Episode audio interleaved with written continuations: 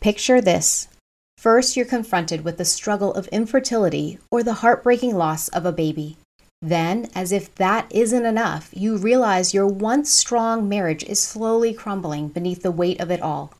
What should you do when you find yourself at the crossroads of contemplating divorce, lost in the process of separation, or attempting to rebuild your life post divorce? In this episode, we unveil valuable answers to these questions, offering resources to help you through these challenges. Welcome to the Pause to Remember podcast. My name is Amy Pelkey. I'm a practicing CRNA, yoga teacher, and mother to one son here on earth and one daughter who was stillborn. If you are a healthcare provider who has experienced pregnancy or infant loss, this podcast is for you. My goal is to offer resources, conversations, and mindfulness based grief tools to help providers like you build the courage to acknowledge and process your emotions, the strength to carry your grief, and resilience so you can preserve your career, relationships, and overall well being while honoring the memory of your baby. I want to assure you that you are not alone in your grief. I am thankful that you are here today. Let's begin. I would mm-hmm. like to set the stage for today's episode by providing some context. As part of the Pause to Remember community, I've had the privilege of engaging with providers who have opened up about the challenges they are facing in their relationships. These struggles often revolve around navigating the intricate path of separation or deciding if divorce is the right option. This often compounds the weight of grieving after losing a baby. These conversations have motivated me to seek out resources to share with you. I found today's guest, Kelly Powers, through a couple of CRNA Facebook groups that we are both a part of. Kelly openly shared her personal experience with divorce and gave me permission to read one of her posts. She wrote, Over five years ago, I went through a divorce.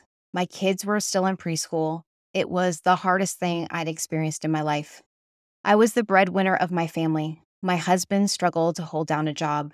I was worried about what this would do to him, to my children, and to our family. I was so used to taking care of everything and everyone, but it got to the point where I knew I could no longer stay.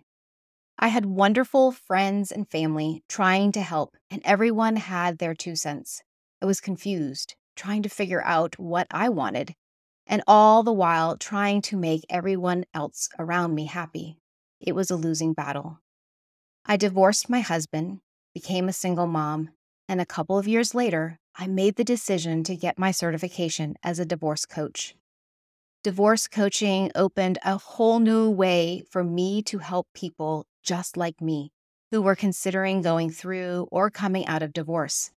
I had no idea these coaches existed, but I wish I had because I think I would have come through my divorce more intact had I used one. I guess what I'm saying is that sometimes we all need help. As CRNAs, we are used to handling stress and taking charge, often at our own expense. Your mental health is important. If you are having problems in your life, please reach out to a professional, whether it be a therapist, coach, or counselor. Friends and family are wonderful, but they aren't ever truly neutral. I know that sometimes I withheld what I was going through because I didn't want to overburden my loved ones. These professionals can listen, guide, and allow you a safe space to talk. If you try one and don't like them, don't give up. Search until you find one that works for you. I went through a few therapists before finding one that fit. I still see her when I need her from time to time. And if you are going through a difficult time in your marriage or divorce or struggling in your post divorce life, look into divorce coaches and what they do, or ask me. Don't think you have to go it alone. I can't tell you how many people I've helped who have told me, I wish I had known about this sooner. We all have to take care of ourselves. If we don't do it, no one else will. Much love to you all. After reading Kelly's post, I reached out to her. After corresponding, she graciously agreed to record the conversation that you are going to hear today. To those of you who may be contemplating divorce, navigating its intricate terrain, or embarking on the path of rediscovery as a single individual post divorce, my heart goes out to you. I hope this content will serve as a valuable resource to support you on your journey ahead. Hello, everybody. Today we have Kelly Powers, who is a certified registered nurse anesthetist, certified divorce, transition, and recovery coach, and founder of Damn Girl Aesthetics and Wellness. Kelly divorced over five years ago with two preschool age children. Two years later, she became certified as a coach dedicated to helping others like herself who are struggling in their relationships, as well as those who are considering, experiencing, or recovering from divorce.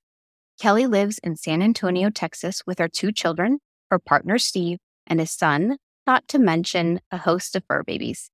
She has run several support groups, facilitated group coaching, and is currently working on developing a podcast specifically for healthcare providers who are encountering marital problems or navigating divorce. Welcome, Kelly. Thank you for having me, Amy.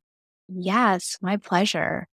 Let's begin with um, acknowledging that losing a pregnancy or a baby, or even if you've been going through infertility for quite some time, can be a big stressor on a marriage. And maybe that marriage has gotten to the point where you are teetering on that decision of whether to part ways and divorce. What would you say to a couple who are in that situation? Oh, that's a really good question. It can be so hard. And as I know you've talked about in your podcast, grief is a very subjective, a very personalized experience. I think that really making efforts to slow down, to breathe, to really embrace the idea that you're in turbulent waters right now. It's going to take a little bit of time to heal is really important for not just the individual, but the couple together. And my advice to anybody who has suffered a loss of any kind, whether it be a pregnancy loss, a loss of a child, loss of a loved one, a parent or friend, is to reach out for help. I think this is a barrier that we tend to have as healthcare providers is this idea that reaching out for help somehow that's for other people, right? Like we have this under control. Like we we know what we're supposed to be doing. We know how this goes. But when it's us, we really lose perspective and it doesn't really help for us to judge our experience against the experience of others. And so reaching out to somebody who's a neutral third party can help us see uh, the path forward. And the avoidance of help, I think, too, is often just indicative of how much we're we're hurting underneath because we can be really afraid to just open those flood. If I rip the band-aid off, what if the floodgates open? And then what do I do?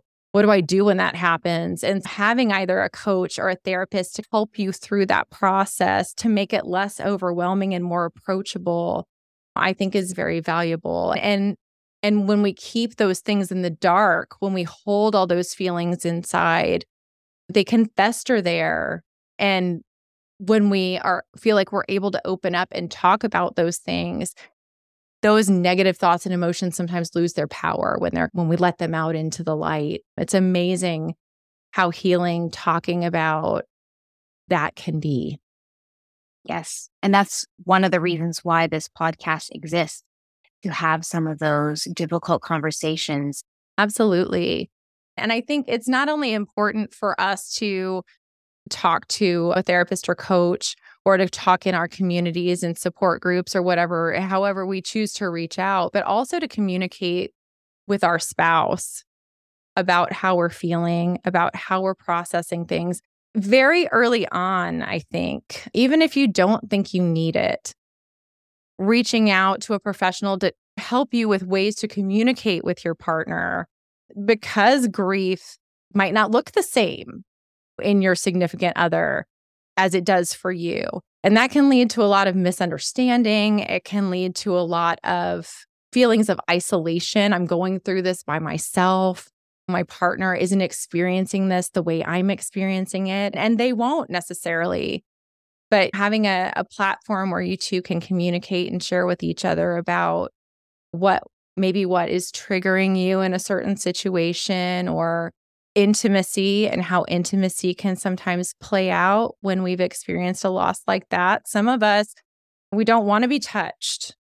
There's a period of time where we really just, that's not how we want to, how we want to be in relationship with our spouse or people around us or and or we may want to or our spouse may want that kind of comfort and support from us understanding where each of you is coming from and building those communication tools to get us to that place where we have an understanding of each other can be really important because if we don't start to build that, then we start to develop these stories about our partner, about our marriage.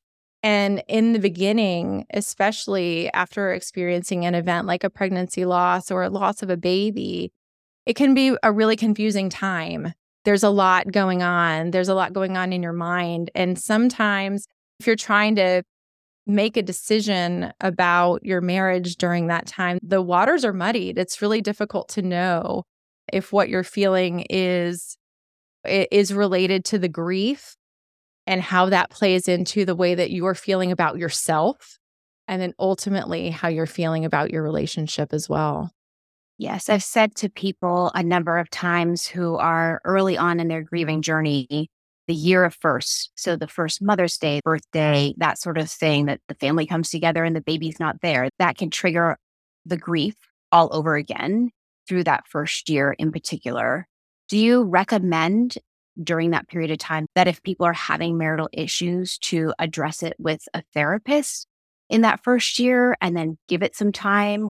Yeah, I think that the earlier you can reach out, even if you don't think that it's something that you need, even if you think things are going okay with me and my spouse right now, I think the earlier you can reach out to get help for yourself and for you as a couple, the early intervention, I think, can be very effective.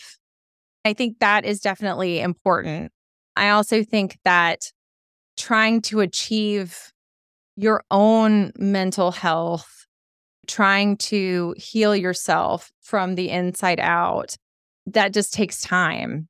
And I can't say there's a definite period of time, right? Because it does depend on the person and it does depend on the state of the marriage prior to the loss, too. The more off center, the more overwhelmed you are by your emotions, whether they're influenced by a loss or not, the more likely you are to handle yourself and make decisions in a way that you may come to regret later if they aren't addressed and you start to then make decisions from that point. That makes a lot of sense. When you look at healthcare providers compared to the general population, do you have any statistics or any um, observations that you've made as a coach dealing with provider versus non provider? Statistically, I did look up some numbers because I have recently become very interested in how people in our profession, as nurse anesthetists or as physicians or as nurses, are impacted or how their marriages are perhaps impacted. And whether or not that is related to our work is something that's we can discuss, right? There are some numbers out there. They vary in range based on the source. So that can be a little confusing. It's very clear to me, too, that we need more research on this because a lot of these studies are pretty old. But I did find that among physicians, 22.1% have been divorced at least once, 37% among nurses. And a lot of the reasons for that are debatable. Again, the high level stress, high stress level jobs that we have, the time commitment, the education and the time and the money spent getting our professional degrees, the amount of time that takes away from the family. And just because we are, I think, programmed in our work to to function so highly and to over function a lot of the time. It doesn't leave a whole lot sometimes for our relationships at home. We come home and we're spent. I would agree with that for sure. The research is not clear in terms of loss but there are indications that loss is more common in healthcare providers than the general population. So that's why i was a little bit curious about divorce amongst providers if you're in a marriage and it feels like it's too good to leave, but too bad to stay.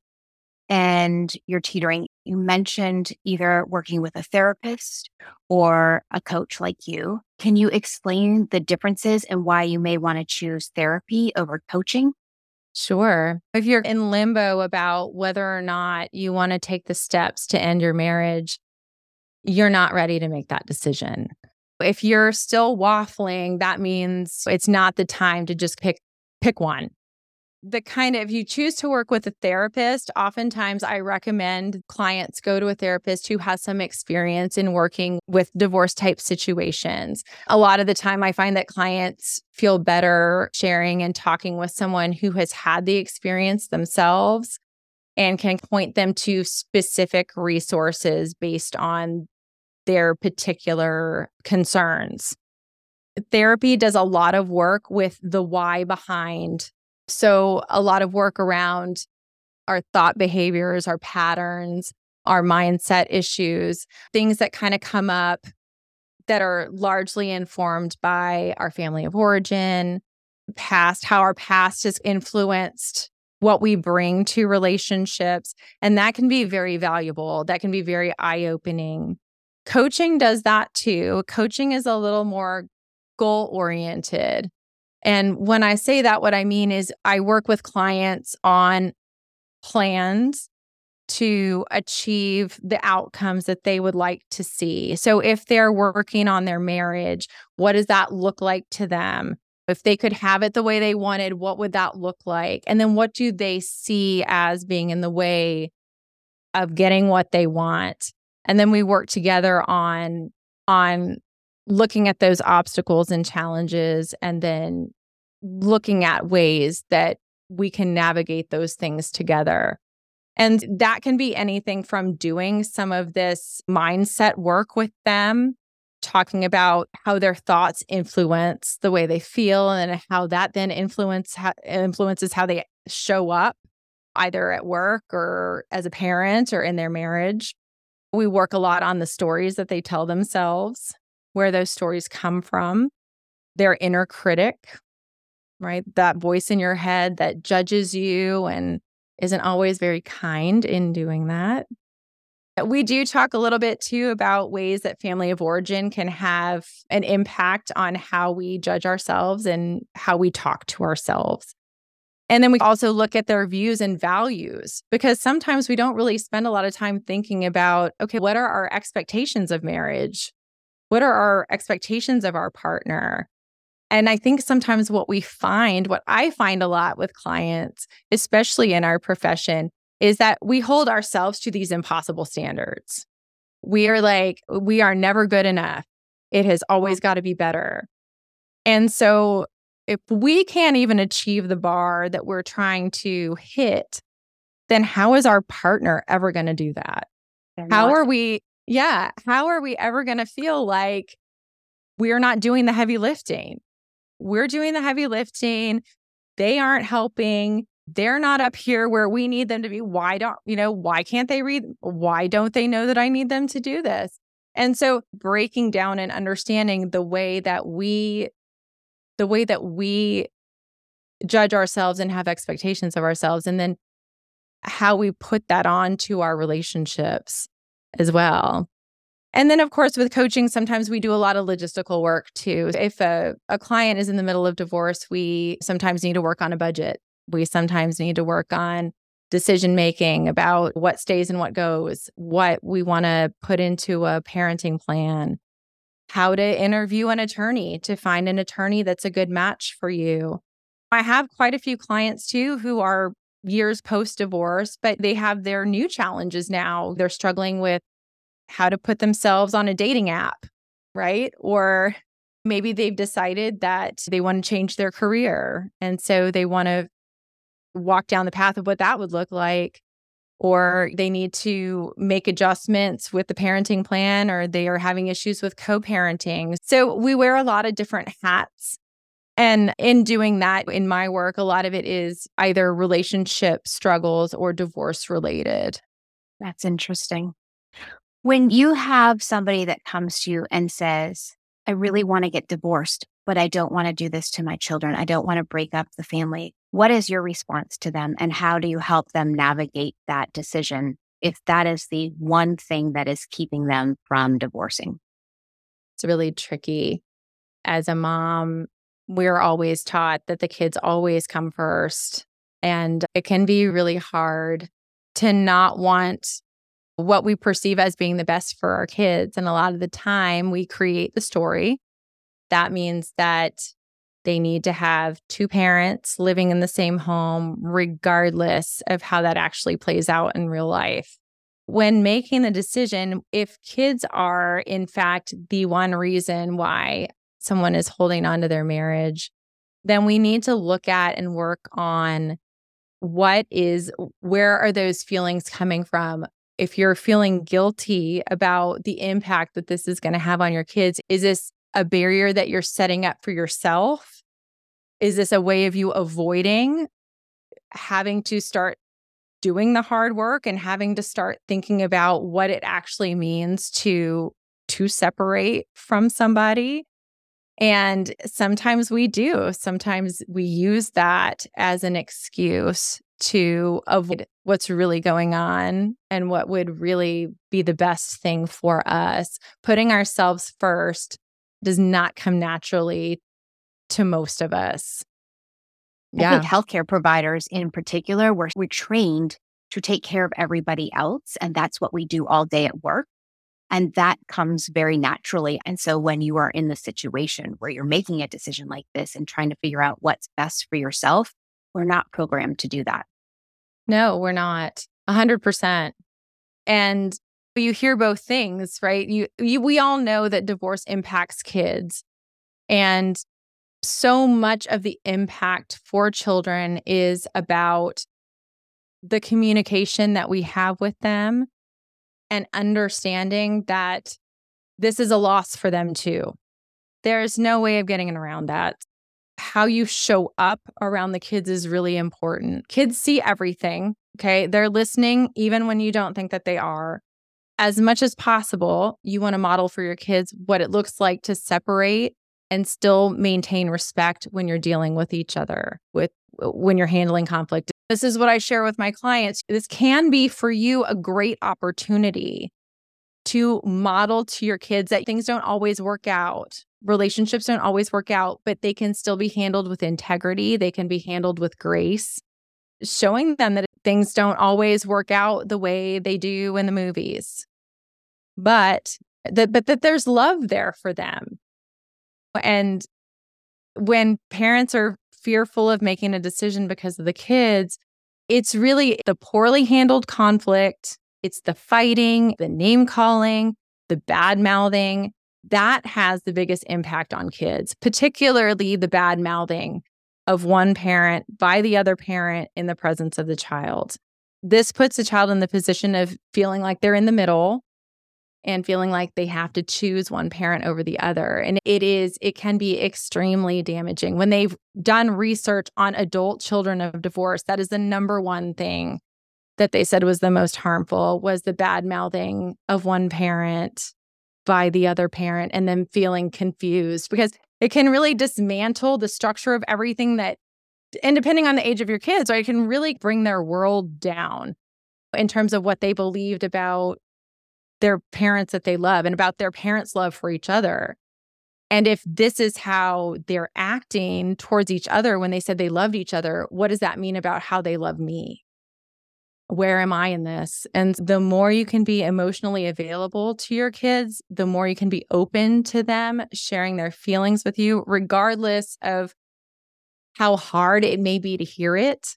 If you are creating a safe environment for them to grieve it just goes a long way towards creating a healthy environment for them far healthier than if you're in a marriage where it's just rid- riddled with conflict and they're witnessing that every day and then they're being taught that they're being taught that is what marriage is and that's what their expectations are as a spouse moving forward yes and you potentially are going to create another generation Absolutely. And there are so many things that you can do, reiterating to your kids that the divorce is not It's not their fault. It's a decision that was made by adults and it's adult it's a it's adult content. It's adult material that your both parents still love them just as much as they always have. We're going to continue to love you. Things around you may start to change, but we are going to be in close communication with you about that.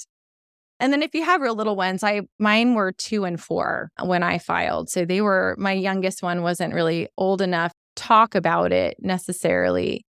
So having age appropriate conversations with them, understanding that when they're the littles, there may be some behavioral issues that come up because they don't really have the words. So they're just trying to express their feelings as they know how to. And just understanding that tantrums or regressive behaviors like bedwetting or just crying, or the opposite, they may act more withdrawn. So they're just looking for you to hold space for the big feelings they have and to try to help them name their feelings um, so that they know that it's okay and that you're there for them. I'm assuming that if somebody was working with you and their children were struggling, you would be able to help identify some of the best resources that they could go to. Definitely. Seeking out specialists for that can be very helpful. If we're talking about the littles, and I'm talking toddlers and even on into elementary school age until about the age of 10 or so, there are child therapists who use play therapy that can mm-hmm. be very effective. Not all child therapists do that. So it would be something to look into in your area to see who's available for that, especially if they're not quite as verbal or you don't have kind of the understanding or the language. For the older kids, child therapists, or even like a family therapist that can work with the whole family, bringing the whole family in occasionally, the individual attention is good. It sometimes a family counselor can bring everybody in, and it can be helpful as a parent to hear what your kids have to say in a facilitated environment where they may feel a little more comfortable saying it in the presence of somebody who's not you. And then having the support of a counselor in how you are able to accept, because sometimes what your kids may have to say can be hurtful, can be really hard to hold space for them and not feel attacked or criticized or guilty. And so being in an environment where you also have the support can be very valuable too. And of course, there are school counselors. I think it's a great idea to involve your kids' teachers as you're going through that, just to give them a heads up. Your kids may just coast through and nobody would know otherwise. But having that communication with the people who are in contact with them every day, whether it's with the workers at the daycare or their teachers or their coaches. Hey, this is going on at home. I just want to maintain some communication with you so that if you notice any changes in behavior or you have an understanding that that things are changing and we're just we're trying to keep an eye on that. That makes sense. For people who are going through this, are thinking about going to marriage counseling, for the ones who say, the only people I've ever known who've gone to couples counseling, they've always ended up divorced. Do you have any feedback for them? I think there is definitely a culture of that sort of attitude around couples counseling. The idea that couples counseling is the last resort, right before the nail in the coffin. And I know we had talked about how early intervention with therapy can be very helpful. I even recommend it to newlyweds. Hey, even if you don't think that you need it now, um, and you might not ever need it, but just establishing a couple sessions with a therapist that you guys both like and are familiar with. And you don't have to see them again if you don't want to, but it, you have that in your back pocket in case you start to encounter some challenges or something comes up just so that you have an idea of some of the tools that you can use and you have a trusted resource that you can go back to. I think sometimes people go into couples therapy with expectations that their marriage will completely turn around. And if it doesn't completely turn around by a determined timeline, that the therapy has been unsuccessful and then people just do what they want to do anyway. Part of that is this expectation that much much like wrinkles on our face, right? Like they took time to get there. They didn't just come out of nowhere, right? So if you're going to smooth those out, sorry, I'm going to into aesthetics land now. If you're going to smooth those out, it's going to take more than just one treatment. Same with therapy. If you're having problems in your marriage, they they are not likely to improve without learning more about and understanding what the underlying problems are. And that may also require individual therapy on your part or your partner's part. Because if things aren't going well, time just adds resentment, misunderstandings grow, the stories get bigger, and then we start to shut down and disconnection happens. And then reestablishing a connection can take time and it can take dedication and using specific tools. And it's baby steps. It's baby steps along the way. When we met our partner, when we first fell in love, most of us, we were in love, right? So we were willing to overlook, or maybe we just didn't see things that now we notice or now are becoming problems or red flags for us. Because we don't have that experience early on in a relationship, we don't do a whole lot of work on our communication skills in the early stages of our relationship. We don't feel like we need to. But over time, then we add stressors into our lives. We add careers, we add children, sometimes financial concerns, and all of those stressors make us more vulnerable to increased conflict. And without the tools of how or an understanding of what our hot buttons are and how we react in conflict, things can start to fall apart. It feels like, oh no, I made a mistake. I'm with the wrong person. I think Eh, we can't expect for years to go by and our relationship to look and act like it did 20 years ago because we change as we age, we grow, and sometimes we don't grow in the same ways. And that's okay as long as the supporting structures of our relationship, things like connection, communication, intimacy, if those are intact, it's okay if we grow differently. But if they're not, sometimes they need different approaches. Sometimes we need some supplementation. We need we need to learn how to cultivate and foster our relationships as they are now and instead of comparing them to the relationship that we had in the beginning. Yes. Because in life, everything changes or ends. And that is the natural progression of life. If you had somebody who came to you and they said, I just found out um, recently that my partner had an affair and they were having a knee jerk reaction, there's no negotiation. This is not even something that I can mend. Would you give them any particular advice or thoughts that you would share with them in that situation? Betrayal really clouds things. Eh, betrayal can be really hard. And I think there can be a tendency to then attribute the problems that a marriage is having to that event, to that action. And it can be very easy then to absolve our own accountability in the marriage because it gives us an empathetic platform by which to then blame the outcome of the marriage on the affair. And that is not to say that infidelity is not incredibly hurtful and that it is a violation of trust and that it is damaging to any relationship because it is all of those things.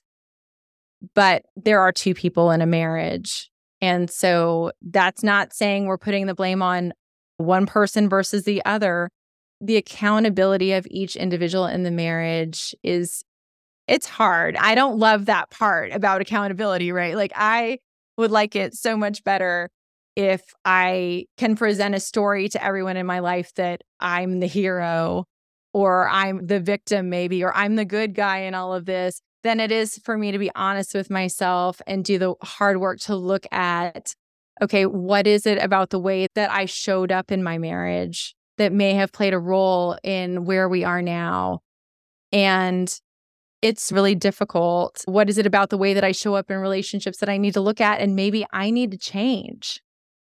It's really tempting to fall into a story that makes us look like the better person, but there's always something that we can own.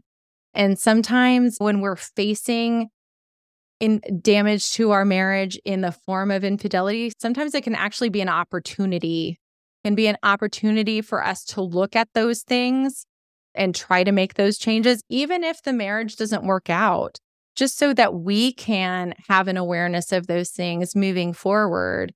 And maybe some of the tendencies we have, maybe those affect our work relationships. Maybe those affect our parenting. Maybe they affect our friendships. And it's really tough, but therapy can be very helpful. I think there's a judgment about that. I think sometimes there's concern sometimes when infidelity happens it, it, it becomes public knowledge that a transgression has occurred and then every everybody has an opinion everybody has advice. People are passing judgment like nobody's business, right? Some people have experienced infidelity in their relationships themselves and they still have feelings about that. It can be very triggering for the people in our lives around us. And then we might feel like we have to act in a certain way, that it's weak to stay, that I have to have a really hard stance on this. I think and this is what I recommend to clients. I recommend that just go to a couple sessions of counseling if your if your significant other has cheated and is willing to go and do that with you. If for nothing other than just hearing their side of the story. Really don't want to do that because then we have to then we have to accept that there's another human being going through their human experience and we just really want to hang on to our righteousness and our anger, it can be a real learning experience to hear your partner's experience and all of it. And sometimes it's not at all what we think it is. There are a variety of reasons why people have affairs.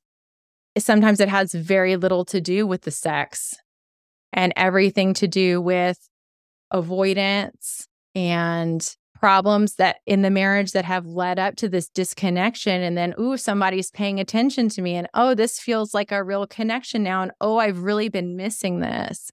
And bringing that into a therapeutic environment where you can sit and talk about those things and maybe understand okay maybe there are ways that that we missed each other Maybe there are ways that we didn't connect. And maybe this is an opportunity for us to look at that and figure out ways that we can address those needs with each other and ways that we can be really honest and aware of the things that we need moving forward. If you are somebody listening to this right now and you say, wow, I really feel like I have built a connection with Kelly listening to her talk, and I feel like she could be someone to support me through this difficult time. What would be the easiest way to get in touch with you? And what would it look like to figure out if the relationship between you and somebody else would be a right fit working together? Absolutely. So I have a, a website. I'm at www.kellypowerslifecoach.com. There you can learn a little bit more about me, about my story. There's some resources on the website as well. And there's a place to book a session as well. So with new clients, I do a 90 minute initial consultation. It gives me time to hear your story, we delve a little bit into what you're looking for in coaching, why you're seeking out coaching, what some of the challenges and obstacles you're facing are, and what outcomes you would like to achieve. Then we talk a little bit about how coaching might be able to help with that, what the plan would look like moving forward. And then if you feel like we're a good fit and it's something you want to move forward doing, then we can schedule individual sessions we normally meet for about an hour. I have some clients that meet with me weekly if there's a lot going on and they feel like they need to touch base with me. And some clients that I've gone through the process with and they're post divorce and occasionally still want a session every now and then. So we just talk about what your expectations are and see what we can come up with that might help you. As we begin to wrap this up, are there any final thoughts that you have or things that we haven't touched upon that you feel are important for somebody listening? I think depending on where you are in the divorce realm, you want to try to gather a team around you. And because we have this crazy, and I say crazy because it's really, if we think about it, it's absolutely absurd. We have this idea that we're completely alone in the experience that we're in. No one has ever experienced this like we're experiencing it. It's just not comfortable to talk about, it's not comfortable to share about. And whether you're whether you're actually going through the process yourself, the divorce process yourself, building a team of professionals that can at least give you some information or some insight. For those who are considering getting a therapist or a coach, talking about what's going on, perhaps joining a support group for with other people who are struggling or considering. And if you're in the actual divorce process, starting to build a team of professionals around you. So taking those therapists and coaches, taking the family therapists that we were talking about, finding an attorney that that you feel comfortable with and that is aligned with as much as possible aligned with your goals moving forward financial advisors, possibly real estate agents, talking with people who can give you information to help you make the best decisions that you can.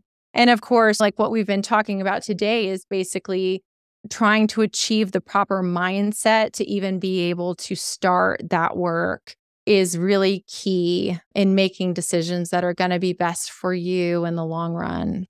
Yes, for sure. This has been a very interesting conversation, and it is another layer of grief around another loss. So, surrounding yourself by a team of people so you can become educated, figure out where you are going and what you want, that makes a lot of sense. And I really appreciate you coming and sharing with everybody here in the Pause to Remember community. And for those of you who are listening, I will put links in the show notes so that you can get in touch with Kelly and learn a little bit more about her if you are in this situation and exploring whether you need to move forward with divorce or not. Thank you so much for having me. You're welcome. My pleasure. I hope you found this conversation with Kelly helpful. As we wrap up, I'd like to highlight that Kelly is launching a virtual support group tailored specifically for healthcare providers navigating the challenges of divorce. If this resonates with you, don't hesitate to reach out to her via email to express your interest. You can find her contact information in the show notes. Your participation could be a crucial step towards finding the support and guidance you need during this difficult time. Thanks for being here. If you've enjoyed the podcast and found the content valuable, please consider sharing it with your friends, colleagues, administrators, or professional organizations. Don't forget to hit the like button and subscribe to stay updated on the latest episodes. Your engagement and reviews extends the reach of this podcast and helps foster meaningful content. To take your support a step further, any donation helps maintain the podcast and supports offerings such as the Facebook group and monthly virtual support group in the Pause to Remember community. A donation link can be found in the show notes. Any contribution is appreciated. Together, we can continue to normalize difficult conversations, offer grieving providers resources, and create a safe space to navigate the pain and sadness associated with pregnancy and infant loss. Thank you for being a part of the Pause to Remember community. Feeling isolated or overwhelmed as a female healthcare provider grieving after pregnancy or infant loss? A Mindful Prescription is a four week course introducing you to mindfulness, encompassing meditation, yoga, and other informal practices. The course fosters courage, strength, and resilience so you can process your feelings, carry the weight of your grief, and build a new norm while honoring the memory of your baby. Instead of pasting on a professional face, pushing through your day, or distracting yourself with junk food, alcohol, or social media, consider embracing mindfulness in this safe community. This course, led by me, Amy Pelkey, a CRNA, fellow lost mom, and registered yoga teacher, begins in January 2024. Click the link in the show notes and join the waitlist. CEU approval will be submitted as specialties are identified. I hope to see you in January.